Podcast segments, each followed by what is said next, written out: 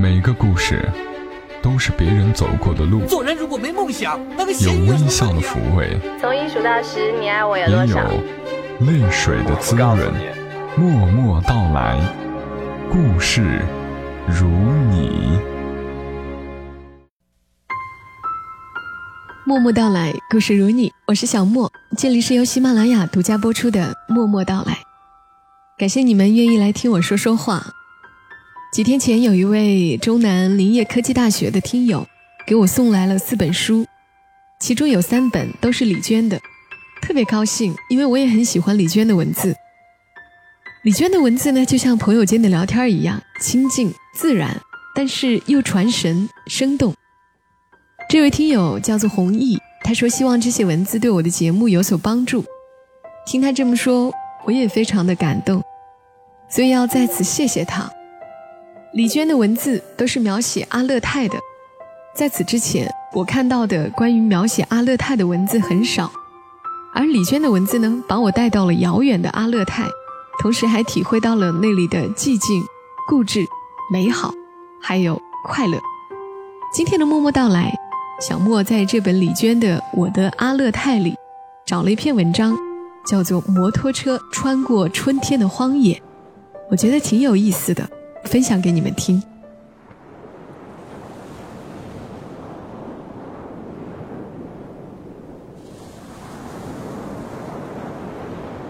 穿过春天的荒野，李娟。摩托车实在是个好东西，因为它比我们强大。在这片荒茫茫的大地上，它轻易的就能把我们带向双脚无力抵及的地方。当然了，坐摩托车时间长了，同样很累人的，不比徒步轻松。很多时候一坐就是五六个小时，等到了地方都成罗圈腿了。何况我家这个只是台小油箱、小型号的摩托车，动不动就三个人同时压在上面，车不舒服，人也舒服不到哪里去。其他嘛，就没有什么不满意的了。我非常想学骑摩托车，但又很怕摔跤。记得小时候平衡感几乎等于没有，秋千都不敢荡，光学骑自行车就学了三年。光学推自行车就学了两年，总之，我想，自己恐怕一辈子都不敢奢望能拿这种机器怎么样了。但是还是喜欢摩托，能在风里呼啸而过的话，好像我正是凭借这样一个工具，才更清楚、更敏锐地出现在了世上。要不然的话，其实受到能力的限制也未尝是什么坏事。但是既然已经有了摩托车，就只能说摩托车的事儿吧。当我站在大地上，用手一指，我要去向那里，于是我就去了。又突然为发现这世上可能真的再也没什么做不到的事情而隐隐不安，好像我们正在凭借摩托车去迫不及待的、极方便的、迅速而彻底的永远离开了什么。但是又想到，到了今天。这已是我们无法避免、无法拒绝的事实了，哎，也未尝不是件好事吧。当我站在大地上，用手一指，我要去向那里。尤其当我们家搬到沙漠边缘的阿克哈拉后，摩托车的用场就更加重要了。那时我们已经远离山区，阿克哈拉在南面乌伦古河一带的戈壁滩上，离县城两百多公里。要是坐汽车的话，冬天去县城一趟得花五十块钱呢。就算五十块钱，还不一定有的坐。这个村子还没有正式开通线路车，只有一些私人的黑车在跑运营，大都是那种八座的老吉普，一天顶多只有一两趟。往往天还没亮，司机就从村这头到那头挨家挨户接人，往往还没有走到我们家，人就坐满了。或者临时有什么急事，但车没有载满人，就是不走，停在村口一等就是一两天，急死也没办法。而摩托车多方便呀，想什么时候出发就什么时候出发，而且骑摩托车去县城的话，来回的汽油费也就十几块钱，省了八九十块钱呢。要是两个人去线上的话，能省一百六；要是三个人去县城的话，能省二百五。而且还不用晕车了。不过话又说回来，戈壁滩上风大，路也不好走，加之为了省油，摩托车速度控制的较慢，于是出一趟门总得吹四五个小时的风，真够受的。虽然我妈给我弄了个头盔，可那玩意儿沉甸甸的，扣在脑袋上，压得人头晕眼花，根本没法戴，只好挂在脖子上，任它垂在后脑勺那儿。可风一吹，头盔兜着满满的风，使劲往后拽，拽的脖子上那根带子勒在肉里，乐得人头晕眼花，还吐着半截舌头。没一会儿，门牙就给吹得冰凉干燥。我只好把它解下来抱在怀里，可这样一来，我和我叔之间就隔出了好大的空隙，风嗖嗖往那儿灌。虽然身上穿的里三层外三层，但不一会儿还是被风吹透了，敞怀一般，肚皮凉悠悠的。尽管戴着手套，抱头盔的手指头，还是很快就又冷又硬，伸都伸不直。哎，也不能戴，也不能不戴。连放都没地儿放，真是拿这个东西一点办法也没有。我们走的路是戈壁滩上的土路，说来真丢人，我叔至今都没有办执照，不敢上公路。与其说是路，不如说是一条细而微弱的路的痕迹，颠簸起伏。这条路似乎快要被废弃了。我们在这样的路上走好几个小时，都很难遇见另一辆车。大地辽远。动荡不已，天空更为广阔。整个世界，天空占四分之三，大地占四分之一。眼前世界通达无碍，在我们的视野里有三股旋风，其中位于我们的正前方的那一股最高大，高达二三十米，左右倾斜摇晃着，柱子一般抵在天地之间。在我们的左边有两股。位于一公里外一片雪白的寸草不生的盐碱滩上方，因此那两股风柱也是雪白的，而天空那么蓝。这是五月的晚春，但是在冬季长达半年的北方大陆，这样的时节不过只是初春而已。草色遥看近却无，我们脚边的大地粗糙而暗淡，但在远方，一直到天边的地方。已经很有青色原野的情景了，大地上雪白的盐碱滩左一个右一个，连绵不断地分布着，草色就团团簇簇围拥着它们，白白绿绿，斑斓而开阔。后来我看到左边的那两股雪白的旋风，渐渐地合为了一股，而在我们道路正前方不远处的那一股，正渐渐地远去熄灭。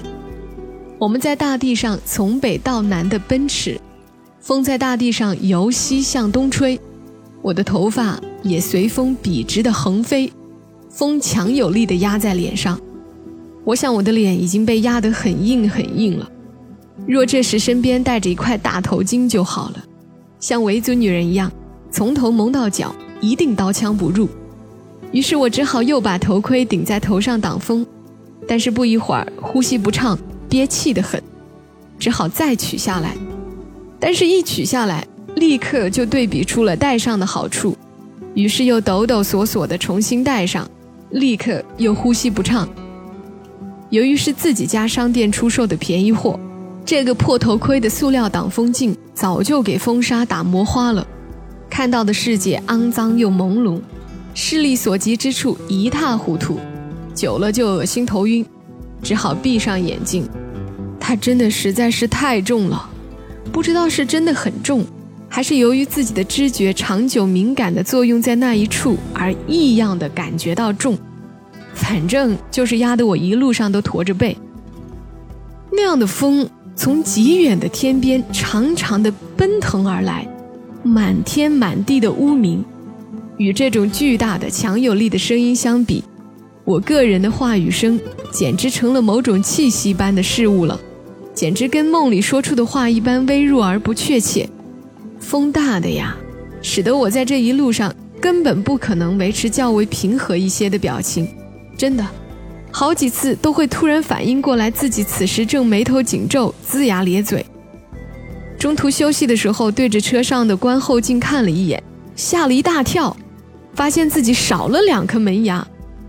再定睛一看，原来是门牙变成黑色的了，全是给风吹的，沾满了泥土，嘴唇也是黑乎乎的，僵硬干裂。这样的季节正是沙尘肆虐的时候，我叔叔头盔的挡风镜上也蒙了厚厚一层灰土。真难想象这一路来他怎么坚持到这会儿的，居然还能始终正确行驶在土路中央。我就用手心帮他擦了擦，谁知越擦越脏，只好改用衣袖擦。我站在车边休息，口渴的要命，风呼啸着鼓荡在天地间，我头发蓬乱，面部肌肉僵硬，那风大的呀。后来我不小心在这样的风里丢失掉了五块钱。跟在前后面一路狂追几百米都没能追上，幸亏最后被一丛芨芨草挂住了。我掏钱是因为买汽油，买汽油是因为我们的油又不够了，油不够是因为油箱漏了，有一根插在油箱上的管子不知怎么的掉了下来。在戈壁滩上抛锚是必须得随时迎接和从容面对的事情，因为那是属于万一的事，因此。我叔仍旧乐呵呵的，根本不为由于自己的疏忽连累了我而有所愧疚。他只是笑眯眯的告诉我，还有一次更惨，走到一半路时爆了胎。于是那次他在戈壁滩上推了整整九个钟头的车。若是这一次也要让我陪着他再走九个小时的话，我发誓，等我一回到家，打死也不出门了。出门太危险了。这四野空空荡荡的，视野里连棵树都没有，到哪儿找汽油去？我们运气也未免太好了，平时走这条路，从头到尾，除了偶尔一两个牧羊人，鬼影子也见不着一个。可这次车一坏，不到一会儿，视野尽头就有另一辆摩托车夹着滚滚尘土过来了。我们远远地冲他招手，近了是一个小伙子。一看就是木叶上的，脸膛黑红，眼睛尖锐的明亮着。我们比划着让他明白我们的处境，他立刻很爽快地拧自己的油箱盖子。我连忙找接油的容器，可是，在背包里翻半天，只翻出一只用来装针线的小号娃哈哈的酸奶瓶子。于是，这两个男人把那台摩托车翻倒。我小心翼翼地持着这个过于小巧纤细的瓶子。对准油箱流出的那股清流，然而一连接了五六瓶后，就再也不好意思要了。人家也是出远门，要是也出了点事儿，油不够了怎么办？最后为了表示感谢，我想给他点钱。于是他们两个站在风中，看着我追着那张纸币，越跑越远，像是永远也不会回来了。后来，当我把钱给他时，他反倒向我们道谢不迭，对我们感激的没办法。我们继续在戈壁滩上渺小的奔驰，身后尘土荡天，天色渐渐暗了，土路也变得若隐若现，时断时续。不是这条路，我们走错了，我们迷路了。在戈壁滩上迷路，确实是一件很可怕的事。晚上温度会降到零度左右。风也许会更猛烈，而且一旦真正迷路的话，越急越分不清方向。这大地坦阔，看似四通八达，其实步步都有可能通向永远回不到上一步的地方。我们进入了一片陷入大地的赭红色起伏地带，而在此之前，我们对这一处根本没有印象。我提醒叔叔往回走，他却认为反正都是朝南的方向。怎么走都会走到乌伦古河的，沿着乌河往下游走，怎么走都能走到家。我也没什么主见，只好听他的。在大地西方，有静穆的马群在斜阳下拖着长长的影子，缓缓移动。一个牧马的少年垂着长长的鞭子，静坐在马背上，长久地往我们这边看。我建议向这个孩子问一下路，但他离我们太远了。而我叔叔想要再走几公里，走出这片红色的戈壁滩，走到前方的高处看看地形。到了后来，我们还是不得不回头去找那个少年。可是我们离开浅色的土路，开进深色的赤裸粗硬的野地，往西北方向走了很久，再也找不到刚才的马群和孩子了，可能又一次迷路了。大地上空旷无碍，天空的云丝丝缕缕的稠密起来。世界虽然清晰依旧，但黄昏真的来临了。那五六小瓶汽油烧到现在，不知还能折腾多久。我们在戈壁滩上停下来，脚下是扎着稀疏干草的板结地面。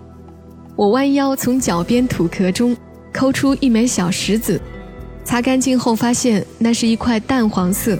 渗着微红血丝的透明玛瑙，再四下一看，脚下像这样的漂亮石子比比皆是，一枚一枚紧紧嵌在坚硬的大地上。我乱七八糟拾了一大把，揣进口袋。这时抬头来看，看到远远的地方有烟尘腾起，我们连忙骑上车向那一处追去，渐渐才看清，居然是一辆卡车。还是车头凸起一大块的那种浅蓝色的老解放，真是见了鬼了，好像我们迷了路后就回到了过去的年代似的。近了才看清，这辆车实在是破的可以，哐哐当当的在大地上晃荡着前行，随时都可能散架的光景，肯定是一辆黑车了，一辈子只能行进在这样的黑路上。他从很久以前就藏匿到如今。像是为世界小心地保存了一样逝去的东西。司机察觉到有人在后面追，就停了下来，静止在远处的大地上。我们赶到后，他正靠在半开着的车门上卷墨和烟。他建议我们跟在他的车后面走，要不然太危险了。可是他要去的地方同我们要去的不在一块儿，虽然也可以从那里再绕回去。但我们实在是急于往家赶，不想再绕远了，而且大车所到之处，尘土漫天，跟在他后面吃土不是舒服的事儿。于是仔细的问过路后，就道谢分别了。那司机再三告诫我们，不能走西边的岔路，一遇到岔路就千万记得往左拐，一直往左拐就会到达乌河的。这个司机真是好人呐。就像他的古董车一样实在，他还取了根管子出来，往我们的油箱里又给灌了些油，最后还送给我们半瓶水。我们向着两个方向，彼此在大地上渐渐走远了。我的两只手轮换着插在外套口袋里取暖，一只手紧紧地扣着叔叔的肩膀，他越开越快，风越来越猛，我却在想，从此。再也回不到一个有玛瑙的地方了。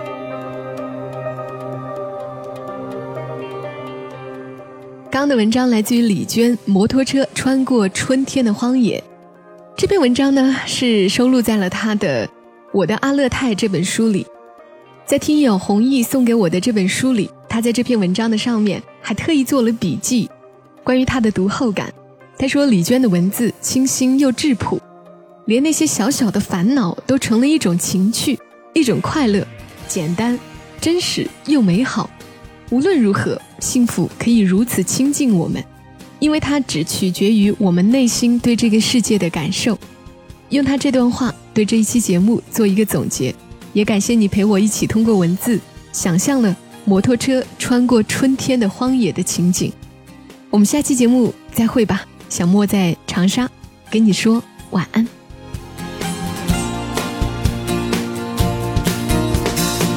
在阳光温暖的春天，走在这城市的人群中，在不知不觉的一瞬间，又想起你。你是记忆中最美的春天，是我难以再回去的昨天。你像鲜花那样的绽放，让我心。